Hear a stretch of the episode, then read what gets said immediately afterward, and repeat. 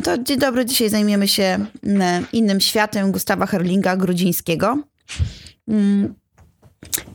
I y, oprócz tego, że omówimy sobie mm, powieść, powiemy sobie kilka zdań o Gustawie Herlingu Grudzińskim i y, literaturze opowiadającej o radzieckich obozach pracy, to myślę, że najcenniejszy będzie też taka, takie wnioski, które będziemy starali sobie później wyciągnąć, czyli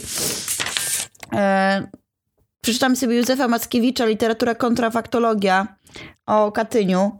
Y, po prostu zastanowimy się, gdzie są granice e, opowieści, a gdzie są e, a reportażu. Zwłaszcza kiedy mm, autor jest uczestnikiem wydarzeń. Czyli, przepraszam, będzie pies szczekał w trakcie zajęć. Tam jest inny świat, ponieważ odkrył, że istnieje jaszczurka w terrarium, agama Zeszło mu się wiele miesięcy i właśnie teraz na nią szczeka, a ona przy, przychodzi do szybki i uderza łapką. Więc mamy tutaj jakiś e, konflikt gatunkowy, bo się zabawka, ona się im fascynuje. Dobra, więc przepraszam Was bardzo za to szczekanie. Gustaw Herling-Grudziński um, umarł w 2000 roku, y, dla mnie całkiem niedawno. Urodził się w 1919 i był młodym polonistą. Y, głównie zajmował się krytyką literacką. Y, I po kapitulacji wrześniowej, przepraszam, chyba muszę chwileczkę zrobić pauzę i wyprowadzić stąd psa. Przepraszam was bardzo. Jestem, udało się. Nikt nie zginął. Więc on uprawiał głównie krytykę literacką. Być może czytaliście jego opowiadanie Wieża. Jeżeli nie, to bardzo, ale to bardzo wam polecam, zwłaszcza w kontekście tego, co się teraz dzieje. Mm. I e, Gustaw Herling e, Grudziński po kapitulacji wrześniowej jako emisariusz próbował się przydostać do Polski na zachód. Znaczy z Polski na zachód. I znalazł się w Związku Radzieckim w Lwowie a później w Grodnie i tam w 1940 roku aresztowało go NKWD. Y, mm, dlaczego? Pod fałszywym zarzutem, że pracuje z niemieckim wywiadem. Różne słyszałam hipotezy na ten temat, między innymi to, że miał e, nazwisko takie, a nie inne. E, też, że miał na sobie e, buty rosyjskie, które gdzieś tam zabrał komuś, twór, buty niemieckiego oficera, które komuś tam zabrał i że właśnie dlatego go wzięto za współpracownika niemieckiego wywiadu. Miał wtedy 21 lat. I aż do stycznia 1942 roku przebywać będzie w sowieckich więzieniach i e, w koncentracyjnym obozie pracy w Jarcewie koło Archangielska. E, z ZSRR wyjdzie jako żołnierz armii generała Władysława Andersa. No, będzie brał udział w walkach pod Monte Cassino, otrzyma order Virtuti Militari. E, później będzie po wojnie mm, emigrantem politycznym. E, przeniesie się z Włoch do Londynu, będzie publicystą tygodnika Wiadomości. E, z Jerzym Giedroyciem założy w Paryżu kwartalnie Kultura. Będzie autorem wielu esejów o literaturze rosyjskiej, na przykład Upiorów rewolucji, e, wielu opowiadań i takiego wielotomowego wydania dziennika pisanego nocą. W Polsce Ludowym będzie oczywiście pisarzem zakazanym, e, ale jego książki będą czytane wielokrotnie, w, w, bardzo często w obiegu podziemnym. Mm. Przepraszam, łyk kawy oficjalnie e, w kraju, uwaga, dopiero zadebiutuje w 1988 roku. To Męwierza i inne opowiadania. E, I dopiero rok później, czyli w 89 ukaże się Inny Świat. A sam Inny Świat powstanie w 1949, czyli książka będzie czekała na to, żeby wyjść w kraju pisarza aż 40 lat. I czym jest ten inny świat? W gruncie rzeczy jest to Zbiór 23 nowel, opowieści, chyba nawet nowel, bo one są głównie jednowątkowe. E, I to będą nowelki o zapamiętanych przez Gustawa Herlinga, mm, Grudzińskiego katorżnikach. E, I najcenniejszy będzie epilog, w którym on będzie relacjonował swoje spotkanie z jednym ze współwięźniów w Rzymie w 1945 roku. E, i ten epilog, we fragmencie, fragment tego epilogu e, będę chciała wam przeczytać. Co Co jeszcze możemy powiedzieć jak, e, na temat książki? Ona zostaje już wydana w 51 w Londynie, pierwsze wydanie e, polskie po 89. Mm, rzecz dzieje się głównie w obozie pracy w Jarcewie. Mamy przedstawioną łagrową rzeczywistość. Dlaczego łagrową? E, przypomnę, że e, w przypadku Tadeusza Borowskiego mówiliśmy o lagrach. Koncentracjon lager to były niemieckie obozy pracy, zaś e, łagry to są rosyjskie obozy e, pracy. I dla nas istotna będzie polemika Grudzińskiego z Borowskim, e, czyli jak oni postrzegają doświadczenia obozowe, co będą mówić na temat cierpienia, czy w cierpieniu istnieje jakaś wolność, no i ta obrona wolnego świata, która nam się pojawi w epilogu. Do tego sobie pójdziemy na końcu. Omówimy sobie, jak wyglądają warunki e, bytowe, jak wygląda ta łagrowa rzeczywistość i z jakimi bohaterami e, autor się spotyka, jakie są postawy więźniów oraz czym się różni łagier od lagru właściwie, albo łagier jako państwo totalitarne.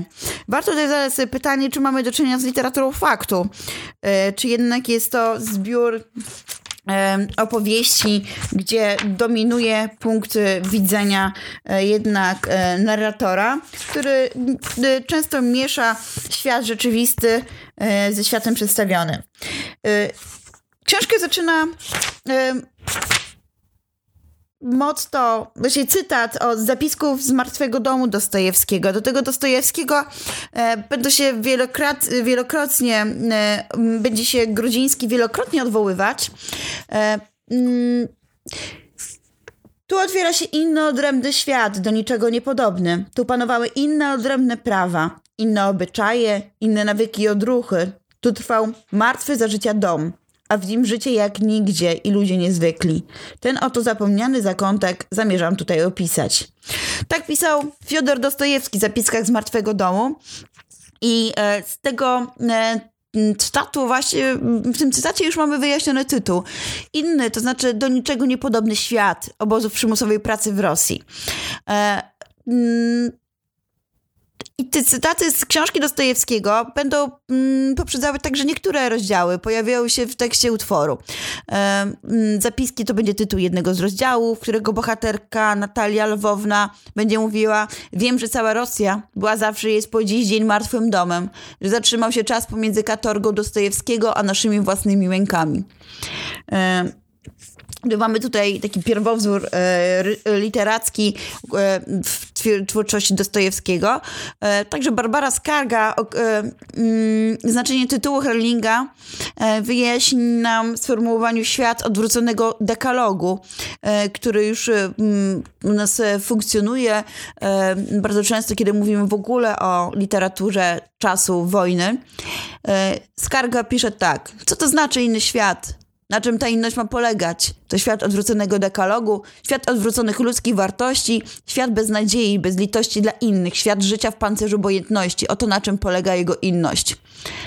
E, a Grudziński jeszcze będzie komentował, mm, gdzie wyjaśniał ten tytuł.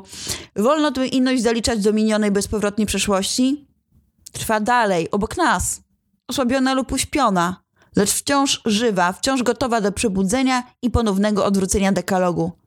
Lepiej o groźbie innego świata pamiętać codziennie, chodzić po ziemi, jak po cienkiej skorupie zastygłej świeżolawy, niż mydlić oczy zwrócone ku przyszłości wizją rozumnego, ludzkiego władcy wszechświata.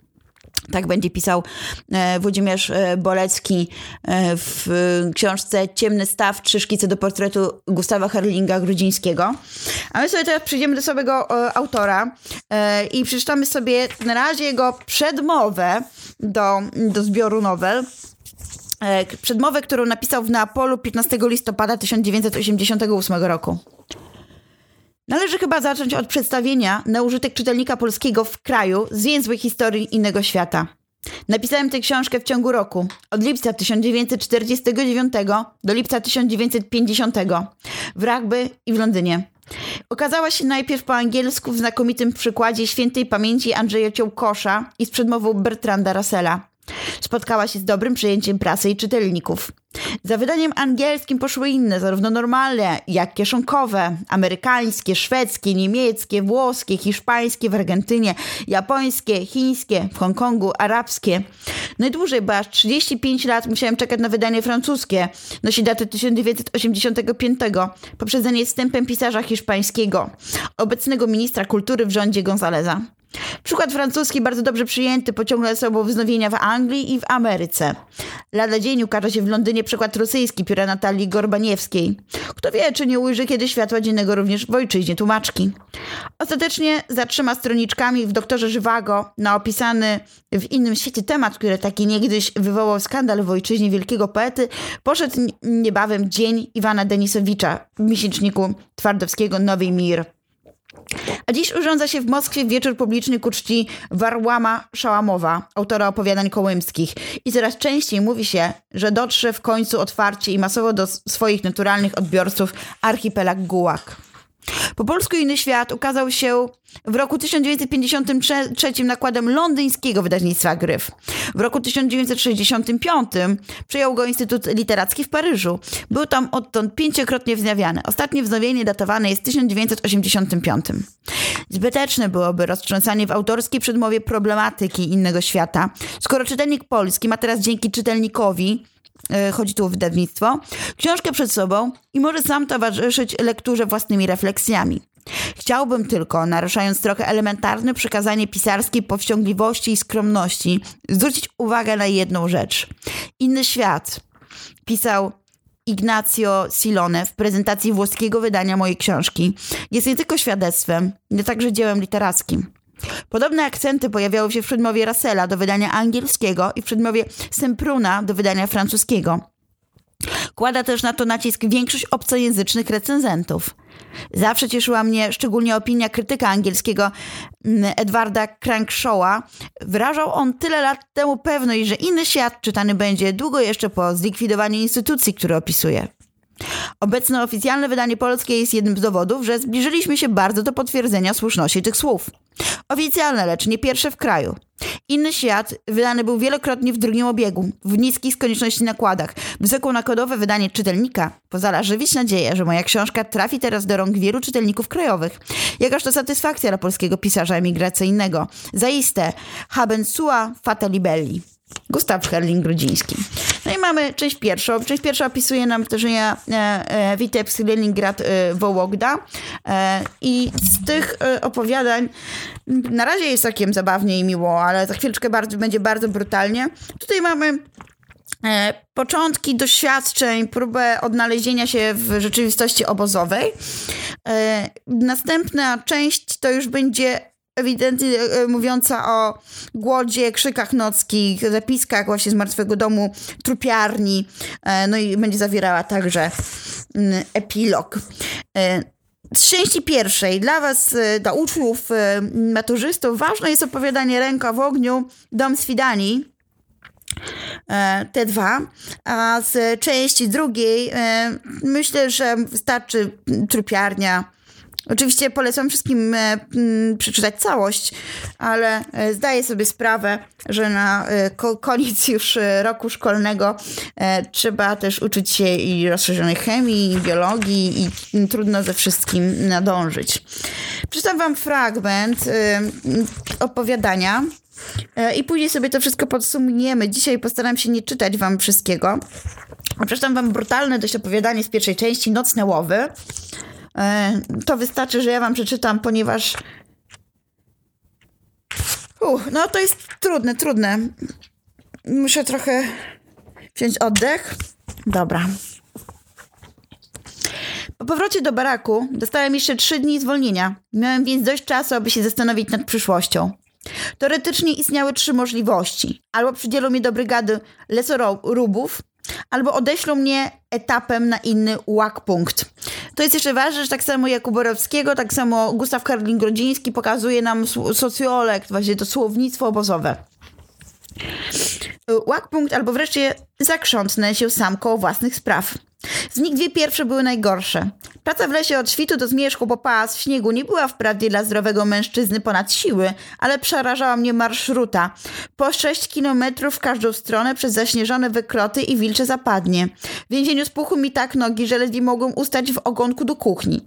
Z opowiadań więźniów wnioskowałem również, że Jercewo jest najlepszym łak punktem w obozie kargopolskim, a do innych, zwłaszcza do karnej Aleksiejewki II, wysyła się głównie Polaków na powolne konanie. Idąc więc za radą Dimki, który był mi dotąd najwierniejszym przyjacielem i ojcem, sprzedałem Urce z brygady tragarzy wysokie buty oficerskie za godziwą cenę 900 gramów chleba i jeszcze tegoż wieczoru otrzymałem odpowiedź, że naczelstwo zgadza się na mój przydział do 42 brygady i poleca mi zgłosić się w magazynie po odbiór buszłatu, uszanki, watowanych spodni, rękawic i walonek pierwszego gatunku, nowych albo lekko znoszonych czyli pełnego kompletu odzieży, jaki przysługuje tylko udarnym zespołom więźniów. Wtajemniczony, przepraszam, wtajemniczony e, przez Dimkę, wiedziałem już, że praca tragarza na bazie y, żywnościowej ma swoje ma swoje złe, złe i dobre strony. Pracuje się wprawdzie niejednokrotnie po 20 godzin na dobę, zależnie od ilości wagonów na bocznicy kolejowej i norma 12-godzinnego dnia pracy wynosi 25 ton mąki w workach lub 18 ton owsa bez worków na człowieka przy odległości 25 metrów od wagonu do składu. Ale baza znajduje się tuż za zoną i można czasem ukraść coś do jedzenia. Popracujesz, mówi mi Dimka, ale i pojesz. Pogrzejesz się trochę przy ognisku i zdechniesz z głodu. Kory nie ugryziesz, a chwoi ja tobie synok przygotuje. Byłem więc na razie przynajmniej uratowany. Leżąc na górnej pryczy przy oknie, przyglądałem się 42. Brygadzie Międzynarodowej. Osiem najlepszych miejsc w kącie baraku zajmowała zgrana szajka urków z ospowatym bandytą ukraińskim kowalem na czele. Resztę zbieranina komunistyczna z całej Europy i jeden Chińczyk. I teraz e, tutaj wam wiadomo, tym słowem urki e, będziemy się bardzo często posługiwać. Urkowie to byli e, więźniowie nie polityczni, tylko po prostu często mordercy, e, taki już kompletnie, no słowo chuligan jest zdecydowanie zbyt delikatne. E, to byli zbrodniarze, którzy też trafili na, na katorgę. I oni tak naprawdę pełnią bardzo istotną rolę w obozie, po prostu są władzą obozową. Trzeba się ich bać. Trochę ja zawsze sobie to kojarzyłam z armią Uruk-hai. Krótko przed północą Dimka wstawał zazwyczaj o tej porze jeszcze raz, żeby wygrzebać z cebrzyka pomigłówki od śledzi, z których ważył sobie na obiad zupę. Kowal, leżący przy oknie na brzuchu z twarzą przytkniętą do szyby, zerwał się gwałtownie z pryczy i paroma krótkimi szarpnięciami obudził swych towarzyszy. Po chwili zebrali się wszyscy w ośmiu koło odtajałej tarczy w szybie. Przejrzeli cię poszeptali bezwładnie i ruszyli do wyjścia. Trwało to wszystko nie więcej niż minutę, w czasie której przymrożyłem powieki i odetchnąłem głęboko parę razy, jak przez sen. W baraku panowała zupełna cisza. Na dwóch rzędach dolnych i górnych prycz leżeli obok siebie nierozdziani więźniowie i dychawicznymi chałustami łapali chciwie rozgrzane powietrze. Ledwie ostatni urka zniknął za drzwiami, przewróciłem się na brzuch i wychuchałem szybko mały otwór w lodowatej paproci na szybie. W odległości 100 metrów od naszego baraku zona opadała łagodnie wklęsłą miską i podnosiła się znowu daleko w tyle, za drutami obozu. Sąsiednie baraki wznosiły się dopiero na brzegach miski, zasłaniając wartownię i całą górną partię zony.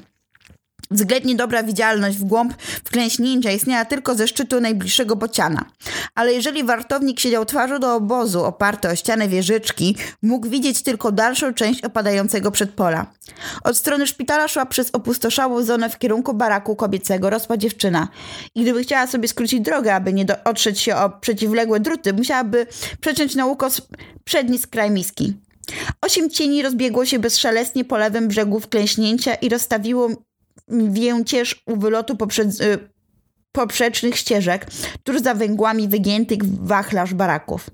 Dziewczyna szła prosto w jego serce.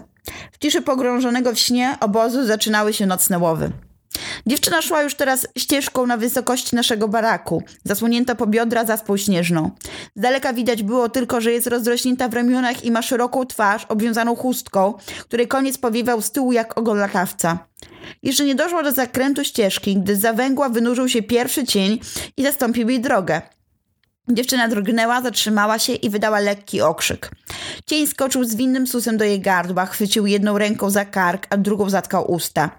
Dziewczyna wyprężyła się łukowato do tyłu i oderwawszy lewą nogę od ziemi, wpakowała ją zgiętym kolanem w brzuch napastnika, a obiema rękami wczepiła się w jego brodę, odpychając od siebie z całych sił olbrzymi łeb w, usza- w uszance. Cień zatoczył lewą nogą w prawny ruch półkolisty w kształcie sierpu i mocnym uderzeniem podciął z nienacka jej nogę, wrośnięto w ziemię. Zalili się oboje w zaspy śnieżną dokładnie w chwili, gdy pozostałych siedmiu nadbiegło z dwóch stron na pomoc. Powlekli ją, trzymając za ręce i głowę rozwianych włosach, w dół wkleśnięcie na zawaloną śniegiem ławkę, która sterczała czarną kresą poręczy w odległości 20 metrów od baraku.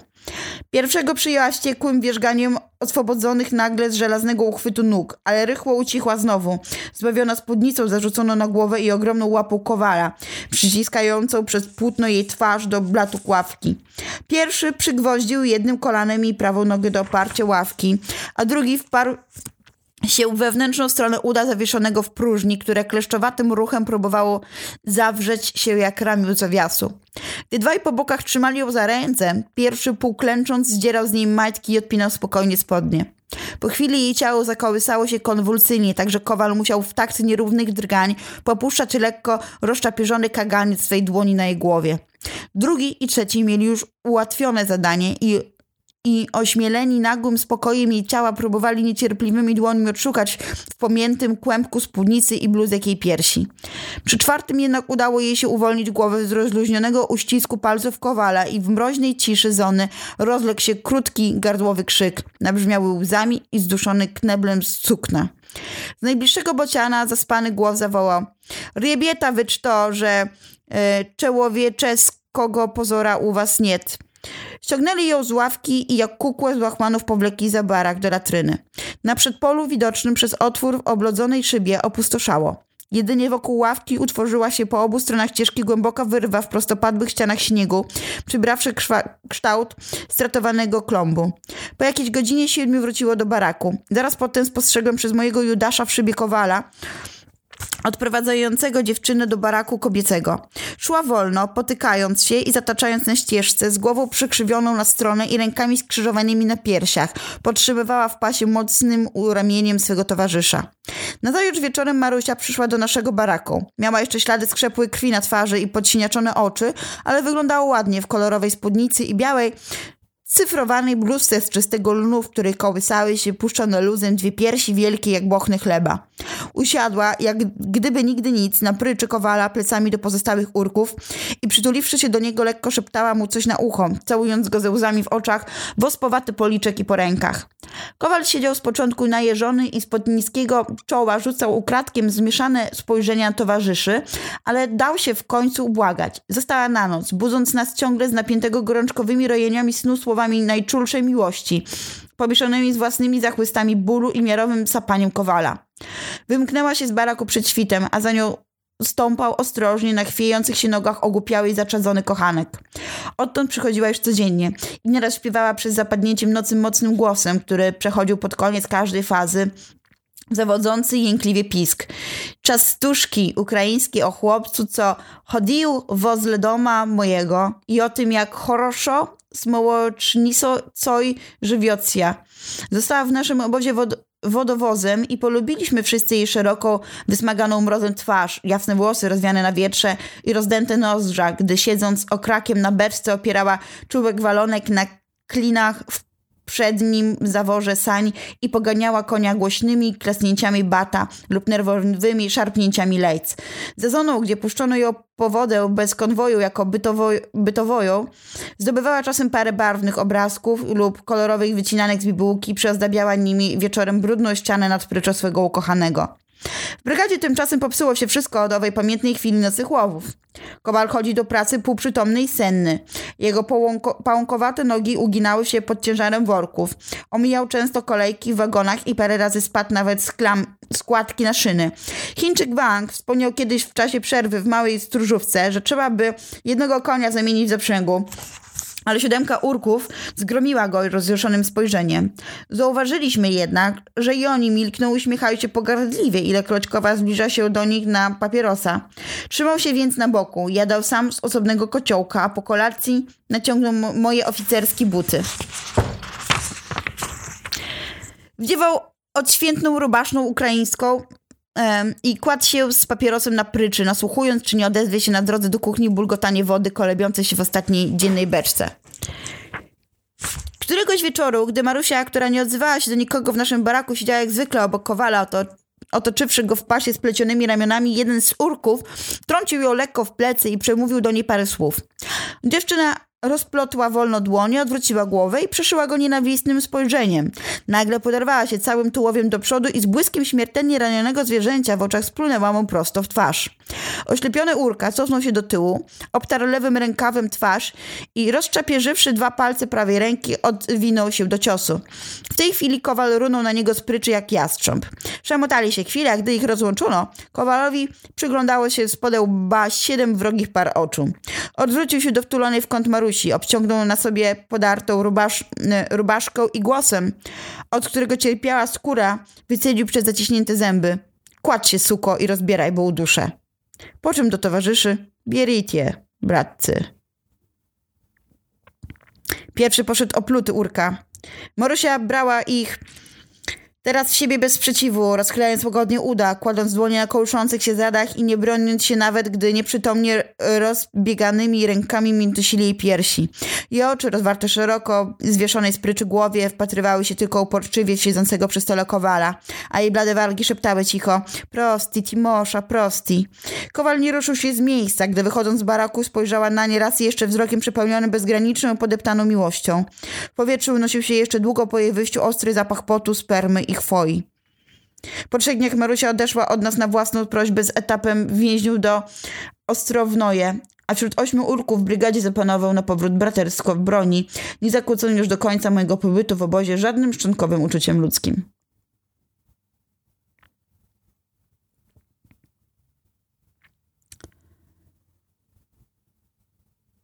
Mhm.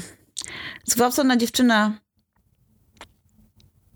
Wiedziała, że jedyne co ją czeka to śmierć i nie, nieustające gwałty, więc może warto było po prostu zobaczyła cień jakiegoś ludzkiego odruchu w kowalu, w szefie urków i może warto by było być z tymi urkami, przynajmniej będzie bezpieczna. Jak się okazało, nie.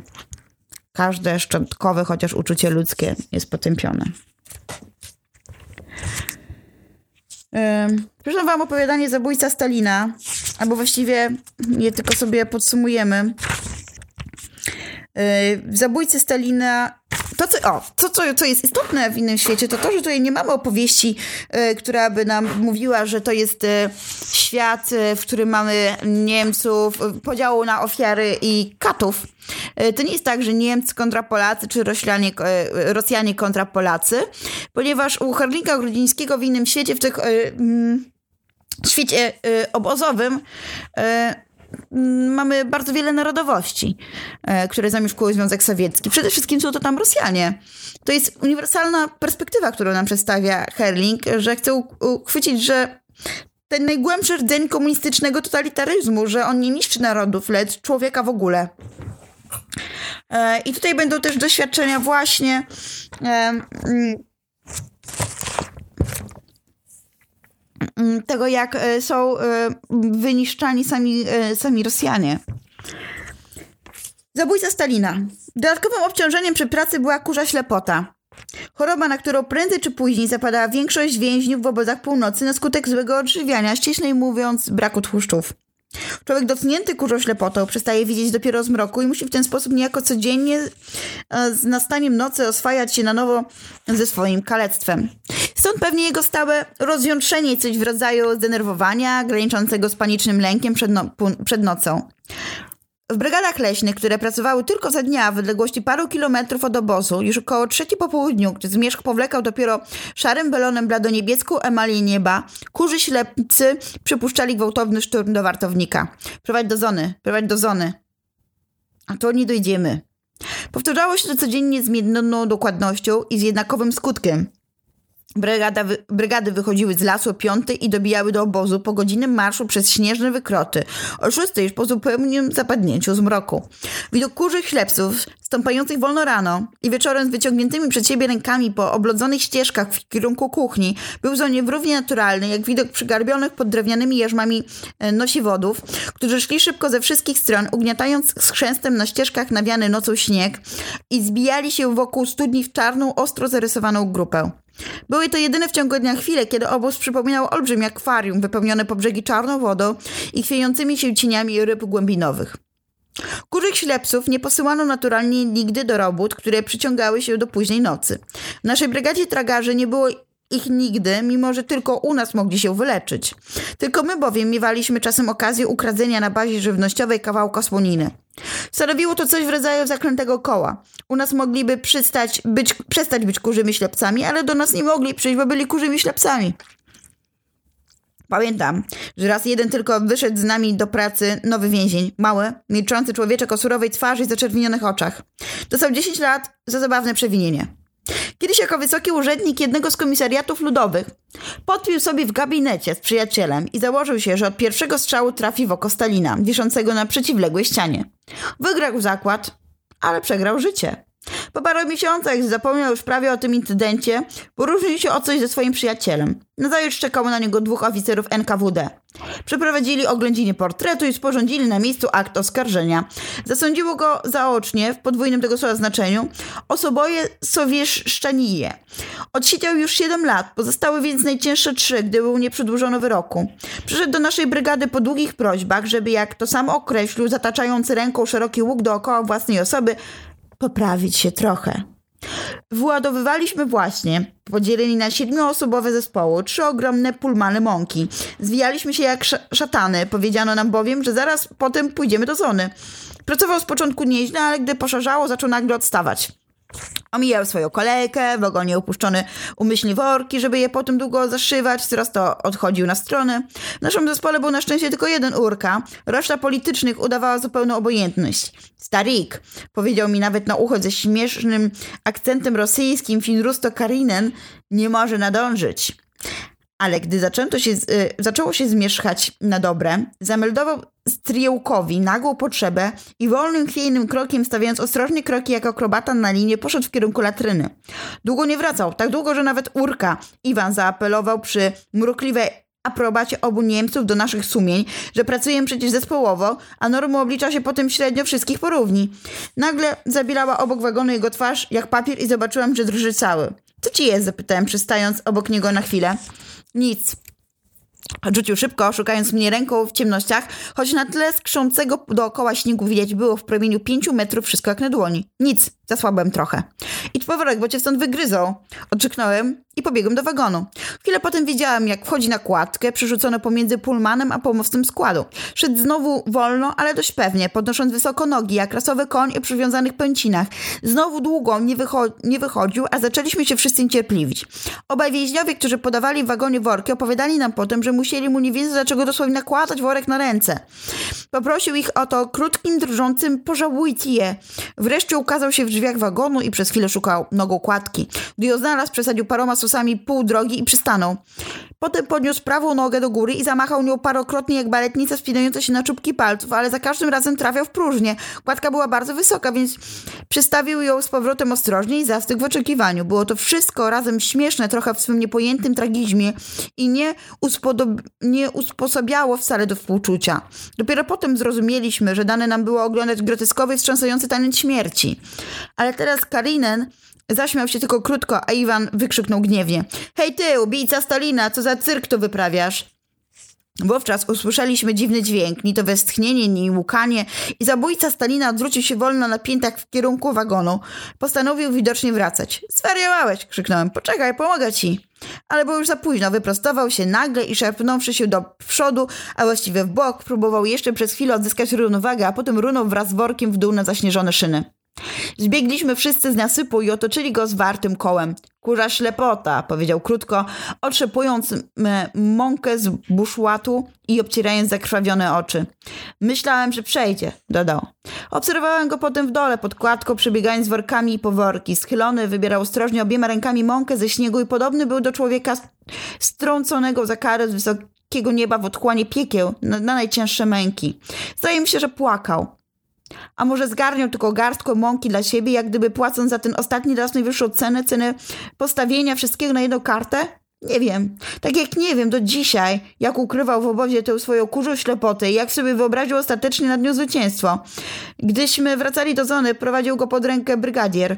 Gdy rewidowano nad, nas nad bramą, miał puste kieszenie i pustą chusteczkę. Następnego dnia poszedł z karną brygadą do lasu. Poszedł do lasu. Dla człowieka, który przesiedział 7 lat w obozie, znaczyło to tyle, co iść na powolną śmierć. I istotnie umarł z wycieńczenia po paru miesiącach. Gdy go spotkałem na kilka dni przed śmiercią, nie mył się już od dawna. Twarz miał podobną do pomarszczonej cytryny, ale za oblepionych ropą rzęs patrzyło jeszcze na świat dwoje rozjarzonych gorączką oczu, które głód powlekać zaczynał bielmem szaleństwa. Nie trzeba było być doświadczonym więźniem, aby dostrzec od razu, że dzieli go najwyżej kilka dni od obłędu, a teraz dopalają się w nim tylko resztki godności ludzkiej. Stał z pustym kociołkiem w ręku, oparty o balustradę na dużym pomoście przed kuchnią i natknąłem się nań właśnie w chwili, kiedy kucharz wysunął przez otwór oknie moją blaszaną napełnioną napełnioną zupę. Śmierdział tak potwornie, że odsunąłem się machinalnie. Pewnie utracił już kontrolę nad najprostszymi odruchami ludzkimi i spał tak, nie rozbierając się gorączkujący i słaby, otoczony swoim twardym pancerzem z ekskrementów. Nie poznał mnie. Zaskamlał tylko cicho, patrząc przed siebie. Daj trochę zupy. A potem dodał, jak gdyby usprawiedliwiając tę zuchwałą prośbę, samego rzadkiego. Wlałem mu wszystko do kociołka i patrzyłem nań. Wstrzymawszy oddech, drżącymi rękoma przytknął kociołek do ust i parząc sobie wargi, pił chciwie gorącą ciecz wśród odgłosów harczenia i prawie rzężenia. Dwie cienkie stróżki płynu wyciekły mu z kącików ust i ścięły się natychmiast w ostre iglice lodu. Po czym jak gdyby mnie w ogóle obok nie było, podszedł do kuchennego okna i rozpłaszczył na szybie zarośniętą twarz. Za oknem oparty o dymiącą kać zupy stał leningradzki złodziej Fiećka. Politycznych nie dopuszczono do prac w kuchni i śmiał się serdecznie. Dla kontrrewolucjonistów, zawołał, nie ma nalewki. Przyglądałem się jeszcze chwilę tym dwóm twarzom, przydzielonym szklistym kwiatem lodu. Zabójca Stelina wpatrywał się w kać zupy wzrokiem, z którym natężyły się wszystkie śmiertelne zziajane władze umysłu i ciała. W jego twarzy malował się nadludzki wysiłek, przypomnienia sobie czegoś, zrozumienia czegoś. Wyostrzone rysy zdawały się na próżno przebijać przegrodę ze szkła. Słabnący, urywany oddech łzawił się na tafli lodu, podobny do ogromnego, zamglonego oka. Nagle cofnął prawą rękę jak do, jak do uderzenia. Zatrzymałem go w pół ciosu. Chodź, powiedziałem. Nic ci z tego nie przyjdzie. Zaprowadzę cię do baraku. Nie wyrywał się.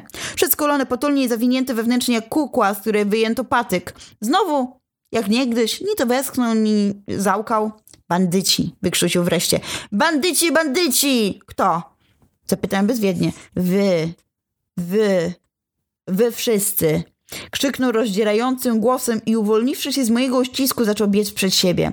Wyglądał jak ogromny, pokryty szlamem szczur rynsztokowy, którego schwytano niespodziewany w smugę światła. Zakręcił się parę razy w miejscu, jak gdyby nie było zeń ucieczki. Nagle przystanął i odwrócił się w moją stronę. Ja zabiłem Stalina! Głos jego przeszedł teraz w chrapliwy, obłąkany skowyt szaleńca. Ja, ja, ja! Zastrzeliłem jak psa zastrzeliłem! Zaśmiał się z gorzkim triumfem. Był za słaby, by zrozumieć wszystko, ale był jeszcze niestety dość silny, by zrozumieć tyle, ile potrzeba do powolnej, dławiącej za śmierci. Przed nią zaś, jak ostatni sakrament, chciał wziąć na siebie zbrodnię, której nie popełnił. Czyn, którego nie dokonał. Przez tyle długich lat nie wiedział, za co cierpi. Dziś zapragnął się przyznać, zapragnął się zmieścić w okrutnym i niezrozumiałym wyroku losu, którym mu przedłużono do podpisu 7 lat temu. Broniąc się przed nieznaną przyszłością, szamocąc się w sidłach teraźniejszości, ratyfikował nałożoną nań przeszłość, aby choć na chwilę przed skonem uratować jeszcze poczucie realności i wartości swego gasnącego istnienia. Widzimy, jak wielkie jest odrealnienie tego innego świata rzeczywistości obozowej. I jeszcze e, chciałabym, żebyście poznali e, Rękę w ogniu. Jest to wprawdzie trochę długie opowiadanie, więc postaram się e, wybrać tylko fragment. Mm. Sekundkę.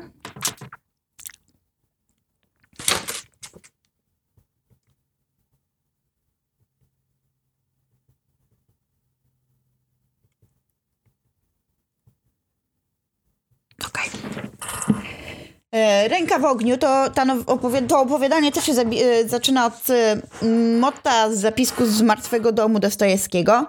Jeżeli zupełnie bez nadziei żyć nie można, znalazł rozwiązanie w dobrowolnym, prawie sztucznym męczeństwie. I to będzie motto. Później sobie przeczytam, a później e, będziemy sobie rozmawiać. Wbrew temu, co się przypuszcza, Cały system pracy przymusowej w Rosji, łącznie ze śledztwem, pobytem w więzieniu i życiem w obozie, nastawiony jest bardziej niż na ukaranie przestępcy, na jego wyeksploatowanie gospodarcze i całkowite przeobrażenie. Tortury na śledztwie nie są stosowane jako zasada, ale jako środek pomocniczy. O co chodzi naprawdę, to nie tyle o wymuszenie na oskarżonym podpisu pod zmyślonym, fikcyjnym aktem oskarżenia, ile o kompletną dezintegrację jego osobowości. To sobie zapamiętajcie. Człowiek budzony co nocy, na przestrzeni długich miesięcy, a czasem nawet i lat, pozbawiony w czasie śledztwa prawie załatwiania najelementarniejszych potrzeb fizjologicznych, trzymany godzinami na twardym krześle, oślepiony skierowaną prosto w oczy żarówką, kuty podstępnymi pytaniami i niesamowitym crescendo urojonych zarzutów, drażniony sadystycznie widokiem papierosów i gorącej kawy na stole, gotów jest podpisać wszystko. Nie o to jednak chodzi. Więźnia można uważać za spreparowanego do ostatecznego zabiegu. Dopiero wtedy, gdy widać już wyraźnie, jak jego osobowość rozpada się na drobne cząstki składowe. Pomiędzy skojarzeniami powstają luki, myśli i uczucia obluzowują się w swych pierwotnych łożyskach i klekocą jak w zepsutej maszynie. Pasy transmisyjne łączące teraźniejszość z przeszłością obsuwają się z kół napędowych i opadają na dno świadomości. Wszystkie dźwignie i przekładnie intelektu i woli zacinają się. Strzałki w zegarach pomiarowych skaczą jak oszalałe od zegara do maksimum i z powrotem. Maszyna kręci się dalej na zwiększonych obrotach, ale nie pracuje już tak jak dawniej. Wszystko, co wydawało się oskarżonemu przed chwilą absurdem, staje się rzeczą prawdopodobną, choć ciągle jeszcze nieprawdziwą. Uczucia zamieniają barwę, napięcie woli znika. I to, że pisywał listy do krewnych za granicą, może być zdradą interesów proletariatu. I to, że zaniedbał się w pracy, może być sabotażem budownictwa socjalistycznego. Dla sędziego śledczego nadchodzi moment decydujący. Jeszcze jeden celny cios zdrętwia rdzeń oporu i maszyna stanie. Człowiek uśpiony pod narkozą zawisa na ułamek sekundy w próżni, niczego nie czuje, o niczym nie myśli, niczego nie rozumie. Trzeba działać szybko, jak przy sztucznym szoku nerwowym lub przy przelewaniu krwi, gdy na okamgnienie serce pacjenta przestaje bić. Małe przeoczenie, drobna zwłoka, a pacjent obudzi się na stole operacyjnym i zbunt, zbunt, na stole operacyjnym i zbuntuje się lub załamie i pogrąży w wierzchniej apatii.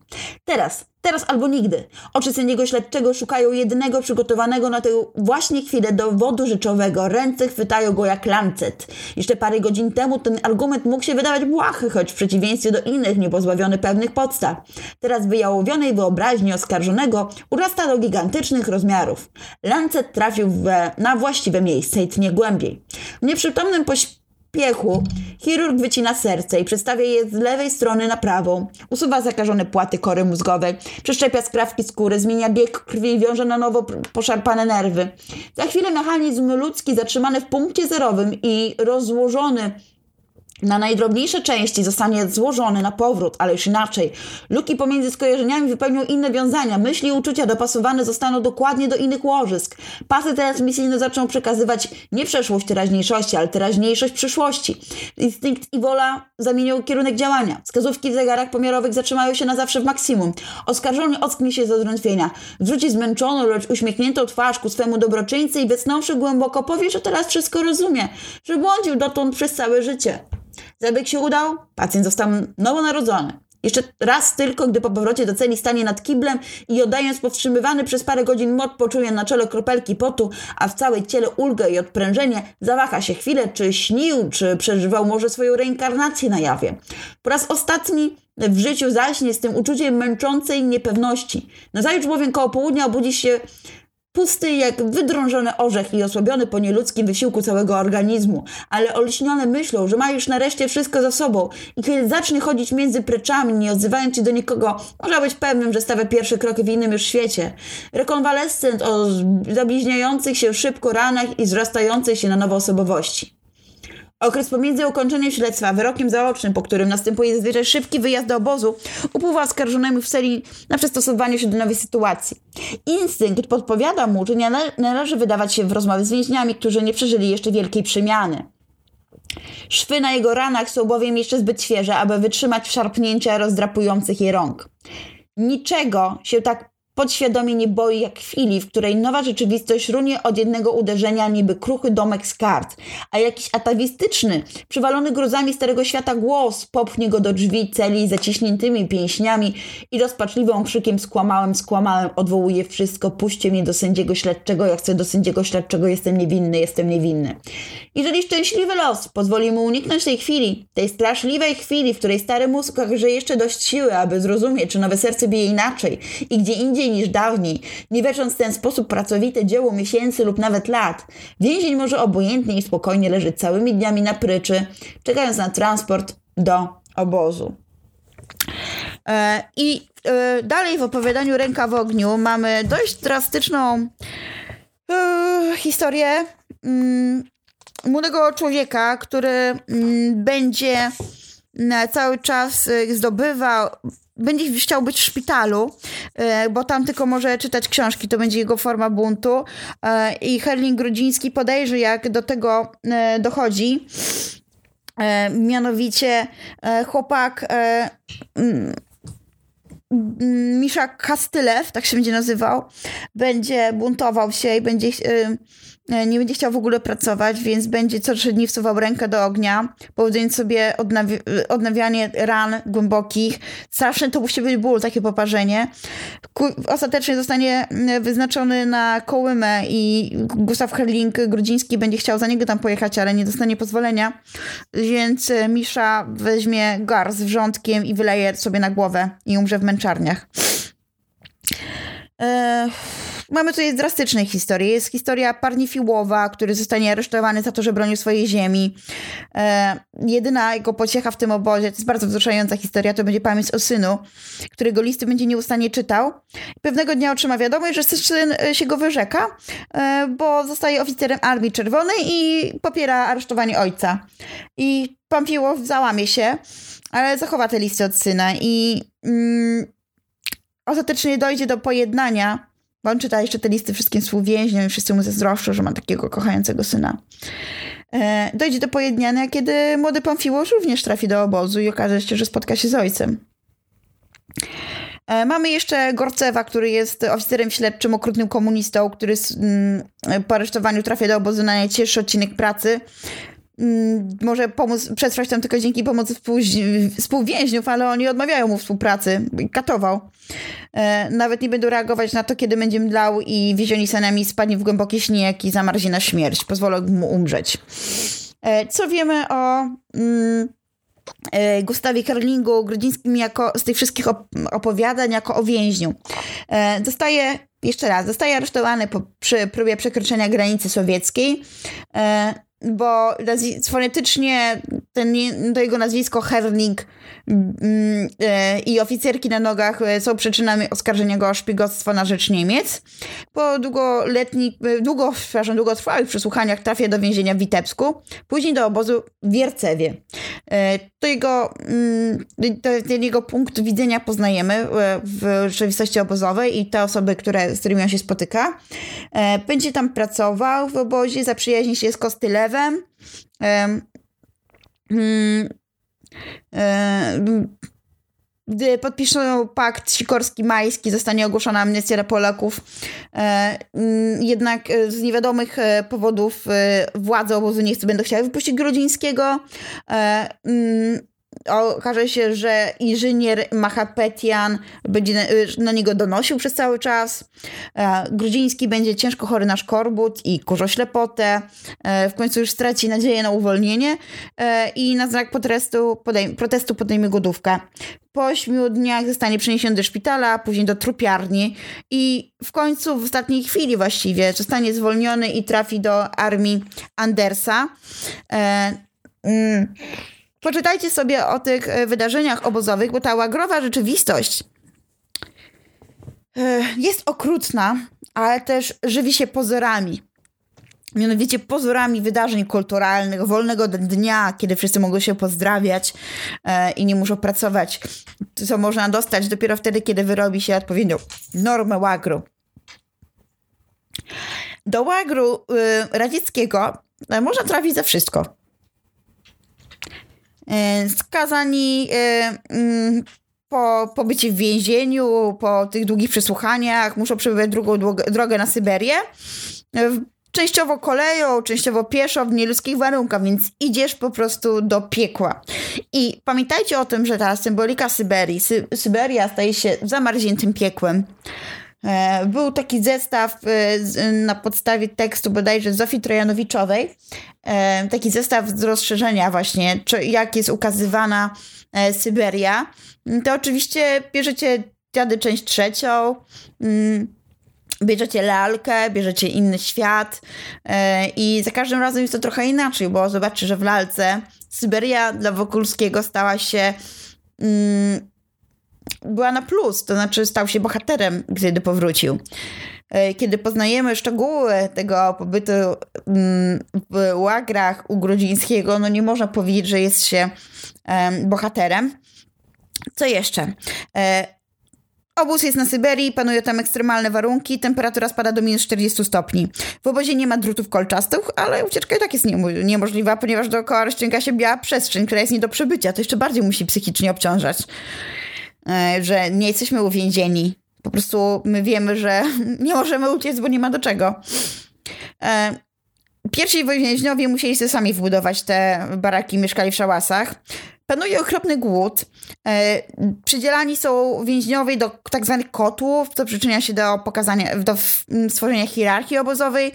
E, ci, którzy najbardziej są wydajni, te brygady dostają najwięcej jedzenia. E, to jest, e, jedzenie to największe bogactwo. E, nie otrzymują żadnej odzieży. E, mają to, czym przybyli do obozu, dlatego w ogóle nie rozbierają się do snu, bo boją się, że ktoś im ukradnie to ubranie e, lub że rozsypie się już im to ubranie i nie będzie się nadawało do założenia. Czyli często tak jak stali, a teraz są w warunkach Syber Syberii. Widać, człowiek jest takim zwierzęciem, który jest w stanie się do wszystkiego przyzwyczaić, nawet do minus 40 stopni w zwykłej koszulce. Kiedy są chorzy, trafiają do szpitala, tam można się wyspać i jest tam pościel i lepsze jedzenie. E, a ci, którzy są e, niezdolni do pracy, mieszkają w osobnym e, baraku, który jest nazwany trupiarnią. I tam jest oczywiście atmosfera czekania na śmierć. Przydzieleni są do brygad, mają do wykonania określony plan. Miejsce pracy oddalone jest jakieś 5-7 kilometrów, które trzeba przejść pieszo w tym śniegu i dzień pracy trwa od 11 do 12 godzin. E, prace, jakie można wykonywać to wyrąb lasu, e, mm, oczywiście popas w śniegu. E, mm, ilość jedzenia zależy od wykonania normy, czy jest to poniżej 100%, czy powyżej. I ta praca ma maksymalnie eksploatować ludzi przy minimalnych racjach żywnościowych. Jakie są obyczaje w obozie? Władze obozu są ponad prawem. Mogą kiedy sobie chcą wydłużyć karę, właściwie bez podania jakiejkolwiek przyczyny. Strażnicy bezkarnie znęcają się nad więźniami, panuje to relacja takiego kata i ofiary, ale pamiętajcie, że bez podziału na narodowość. W obozie generalnie e, władze e, nad, jeden więzień nad drugim też ma władzę, e, tylko dzięki zastraszaniu. E, rozwinięty jest system donosów, jeden więzień może stać ofiarą innego. Mm. E, Rządy sprawują urkowie, czyli ci więźniowie kryminalni, y, którzy biją, kradną i gwałcą. Y, mm, no, życie jest oczywiście pełne upodlenia i zniewalenia, sprzedawania siebie i swoich rzeczy za jedzenie, fałszywych oskarżeń i donosów. Y, dzień odwiedzin który ma być takim rajem, staje się torturą, e, bo będzie wszystkim uświadamiał, mm, jak wiele strat ponieśli. Często właśnie wtedy więźniowie dowiadują się o tym, że rodzina nie chce się z, nimi utrzymywać kontaktu. E, mm, to oczywiście to jest zagrywka obozu. No i bazuje tam cenzura, nie wolno obchodzić w ogóle świąt religijnych. I ważne jest to stwierdzenie, że człowiek jest ludzki w ludzkich warunkach, ludzie przebywający w obozach zachowują się różnie. Niektórzy zdziewolenie, e, doprowadza do odrzucenia zasad moralnych, do zdziczenia, ale są też tacy, którzy do końca wierzą w miłość, przyjaźń i godność. I warto sobie zapisać to słowo, to, to zdanie. Człowiek jest ludzki w ludzkich warunkach. No bo jak mog mogą postawy przyjąć więźniowie? Mogą się przystosować, odrzucać zasady etyki, zaakceptować moralność obozową, donosić, e, bawić się przekupstwo, prawo silniejszego, nienawiść do drugiego człowieka. Mogą się oswoić, zachować pozory normalnego życia, kontaktować z kulturą, grać w szachy, rozmawiać o literaturze, potajemnie obchodzić święta. Mogą też się poddać, e, odnaleźć winę w sobie lub i mm, albo ewentualnie uznać, że aresztowanie to pomyłka, która szybko zostanie wyjaśniona, no ewentualnie mogą się zbuntować, yy, czyli przez głodówkę, samobójstwo lub samookaleczenie. Yy, łagier jest yy, takim jakby się patrzyli na temat, y, na konstrukcję świata przedstawionego, to myślę, że cię pomyśleć, że to jest pudełeczko. I to pudełeczko, takie bez ścian, jest symbolem całego państwa totalitarnego. To jest, y, więc możemy czytać inny świat jako parabolę państwa totalitarnego. E, taki łagier będzie zatem miniaturą Związku Radzieckiego. Łagier to teren zamknięty i odizolowany od świata, a państwo totalitarne też jest zamknięte i na wpływy innych krajów. Opuszczenie obozu bez zgody władz i dokumentów potwierdzających zwolnienie jest niemożliwe, tak samo jak wyjazd państwa totalitarnego bez zgody odpowiednich władz nie jest możliwy. Trzeba uzyskać paszport. W Łagrze panuje pełna kontrola nad życiem więźniów, cenzura i system donosów, a w państwie totalitarnym kontrola państwa nad życiem obywateli. Takie same narzędzia są działania jak w Łagrze. Władza sama ustala prawa, dowolne wydłużanie wyroków, fałszowanie historii. Obozem rządzą urkowie, którzy sami ustalają reguły, no a NKWD jest przecież poza wszelką kontrolą. Obec funkcjonuje jak przedsiębiorstwo gospodarcze, ma plany, normy, biurokrację, szpital, trupiarnię, a gospodarka komunistyczna też tak działa. Ma służbę zdrowia i emerytury. No i jest pełna realizacja życia. Cel to całkowite podporządkowanie ludzi i kontrola nad społeczeństwem. Co możemy powiedzieć teraz jeszcze na temat e, tego, czy to jest literatura faktu? Na pewno przedstawia autentyczne wydarzenia, są autentyczni e, bohaterowie. Mm, ponoć mm, to, co cechuje literaturę przecież faktu, to brak fikcji literackiej. Mamy chronologiczną kompozycję, e, która odwołuje się do biografii autora. Autor, narrator i bohater to ta sama osoba i mamy narrację pamiętnikarską w pierwszej osobie liczby pojedynczej. E, on dąży do obiektywizmu, rezygnuje z własnych emocji.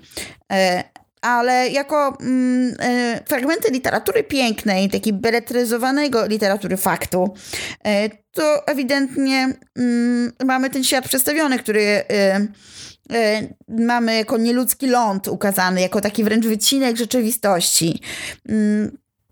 Y, narrator, który obserwuje świat od środka, stara się zachować obiektywizm, ale ujawnia własny stosunek jednak do rzeczywistości, moim zdaniem, bo snuje refleksję. Bohaterowie przecież też są wybrani czysto subiektywnie. Mamy pokazane ich psychologiczne portrety, prób pokazania motywów ich postępowania, ale to przecież nie są motywy, o których oni mówią, tylko o czym mówi nam narrator. Styl, jeżeli chodzi o język, jest niski, jest potoczny. E, ma wiele elementów slangu obozowego, e, także w fragmentach dialogowych, ale bywa też czasami e, styl wysoki, chociażby we fragmentach, które wyrażają emocje i refleksje narratora. Kompozycja jest ujęta w klamrę dwóch spotkań z tym samym człowiekiem i zaraz to sobie przeczytamy. No i na końcu istnieje wyraźna puenta i to sobie teraz przeczytamy i będziemy kończyć nasze spotkanie z Gustawem Karlingiem Grudzińskim. Bardzo Wam polecam, żebyście sami sobie przeczytali.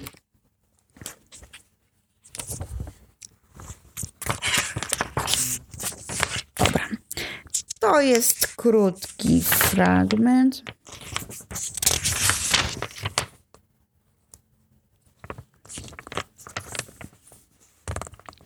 W czerwcu 1945 roku Zderzyłem się z nim prawie w Rzymie, wychodząc w południe z redakcji pisma wojskowego, w którym podówczas pracowałem. Dowiedziałam się, że tu pracujesz. powiedział nieśmiało. I przyjechałem z Florencji, żeby cię zobaczyć. Ale skąd? Skąd ty tutaj? Och, to dłuższa historia, odpowiedział ze śmiechem. Chodźmy gdzieś na kawę. O tej porze trudno jest usiedzieć na, w nagrzanym słońcu kawiarnych i tawernach rzymskich, to też postanowiliśmy iść do mojego hotelu. Rzym wraca już powoli do życia. Na rozprażo, rozprażonym bruku ulice dudniły kopyta końskie. Obdarty i smutny tłum przeciekał wszystkimi mostami na Zatybrze i zatrzymał się w pół drogi, patrząc na brudne fale rzeki. W oddali rysował się jak uskrzydlona skała zamek anioła. Tak ja tu minę. E, Usiedliśmy swobodnie na łóżku. Przeglądałem się bezmyślnie wzorom na tapetach, nie wiedząc co począć, gdyż czułem przez skórę, że nie powiedział wszystkiego.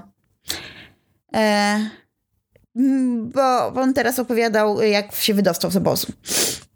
W tej historii, zaczął ostrożnie, jest pewna sprawa, którą przemilczałem i którą chciałbym ci teraz powiedzieć. Nie mówiłem o, dotąd, o niej dotąd z nikim, bo prawdę powiedziawszy nie miałem z kim. Kiedy wróciłem do Polski, nie znalazłem przy życiu nikogo, dosłownie nikogo z mojej bliższej i dalszej rodziny. Ale przez tyle bezsennych nocy marzyłem o tym, aby spotkać kogoś, kto mógłby mnie zrozumieć, kto był także w obozie sowieckim. Nie żądam od ciebie niczego, nie proszę o nic. Zmieniłem po wojnie nazwisko i za parę miesięcy, może za rok, rozpocznę w Ameryce nowe życie. Ale zanim to się stanie, chciałbym, abyś wysłuchawszy mojej opowieści, powiedział tylko jedno słowo. Rozumiem.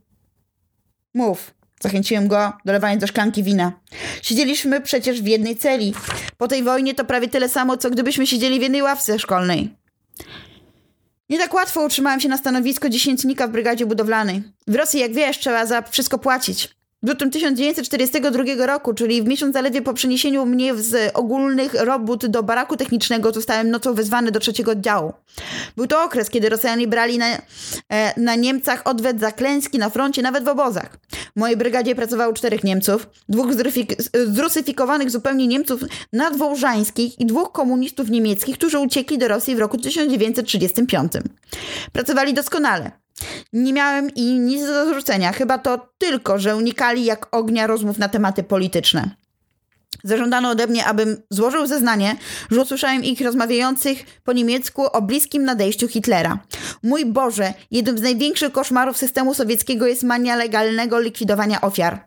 Nie wystarczy strzelić komuś w łeb, trzeba jeszcze, żeby o to na procesie pięknie poprosił, nie wystarczy uwikłać człowieka w ponurą fikcję, trzeba jeszcze, żeby potwierdzili ją świadkowie. Oficer NKWD nie ukrywał przede mną, że jeśli odmówię, wrócę na ogólne roboty do lasu. Miałem więc do wyboru własną śmierć lub śmierć tych czterech. Nalał sobie wina i trzęsącą się ręką podniósł szklankę do ust. Spod przymrożonych powiek widziałem jego spoconą, przekrzywiono strachem twarz. I wybrałem. Miałem dość lasu i tego przeraźliwego codziennego wywijania się od śmierci. Chciałem żyć. Zużyłem zeznanie, rozstrzelano ich za zoną w dwa dni potem.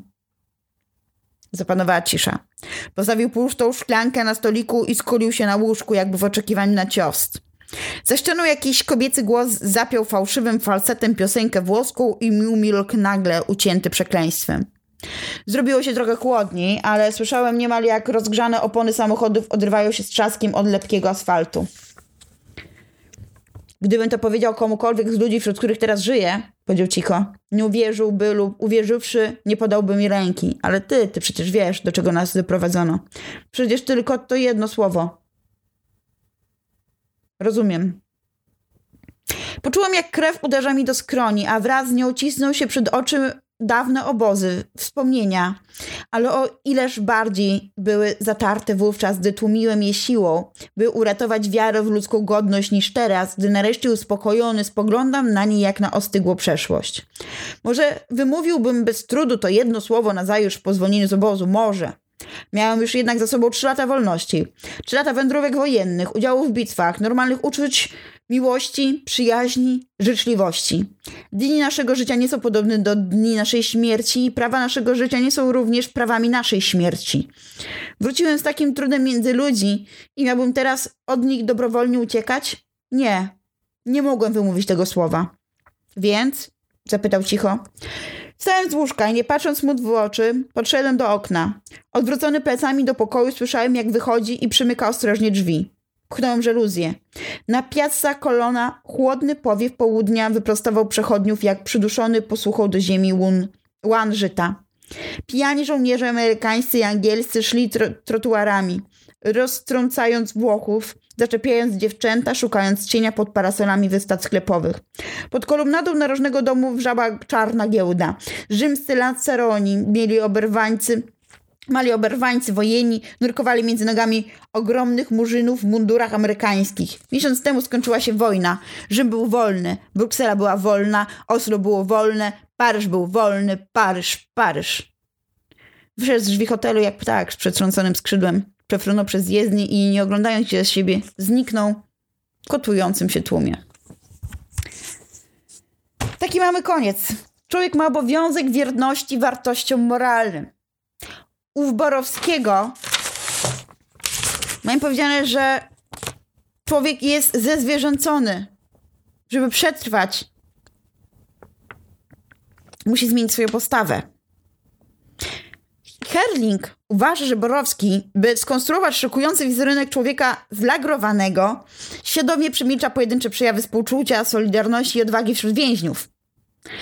W sowieckich łagrach, według Grodzińskiego, można obserwować zatrważający proces duchowej i moralnej degradacji ludzi głodnych, zastraszonych i skazanych na niewolniczą pracę. Ale jednak występuje tam nadludzki wysiłek, z jakim niektórzy więźniowie dążyli do ocalenia resztek człowieczeństwa. Pytanie o to, w jaki sposób człowiek stara się nie poddać tragicznemu losowi, będzie to pytaniem, które stanie się najważniejsze dla innego świata. To znaczy, człowiek jest ludzki w ludzkich warunkach, ale czyli jest zwierzęciem w, zwierzę, w świecie odwróconych wartości, ale on powie w epilogu, ten narrator, że nie rozgrzesza byłego współwięźnia, ale też go nie będzie chciał osądzać, będzie milczał. Powie, tak by tłumaczył w swoich listach, że jego postawa w zakończeniu książki jest po prostu obroną sensu świata wolnego.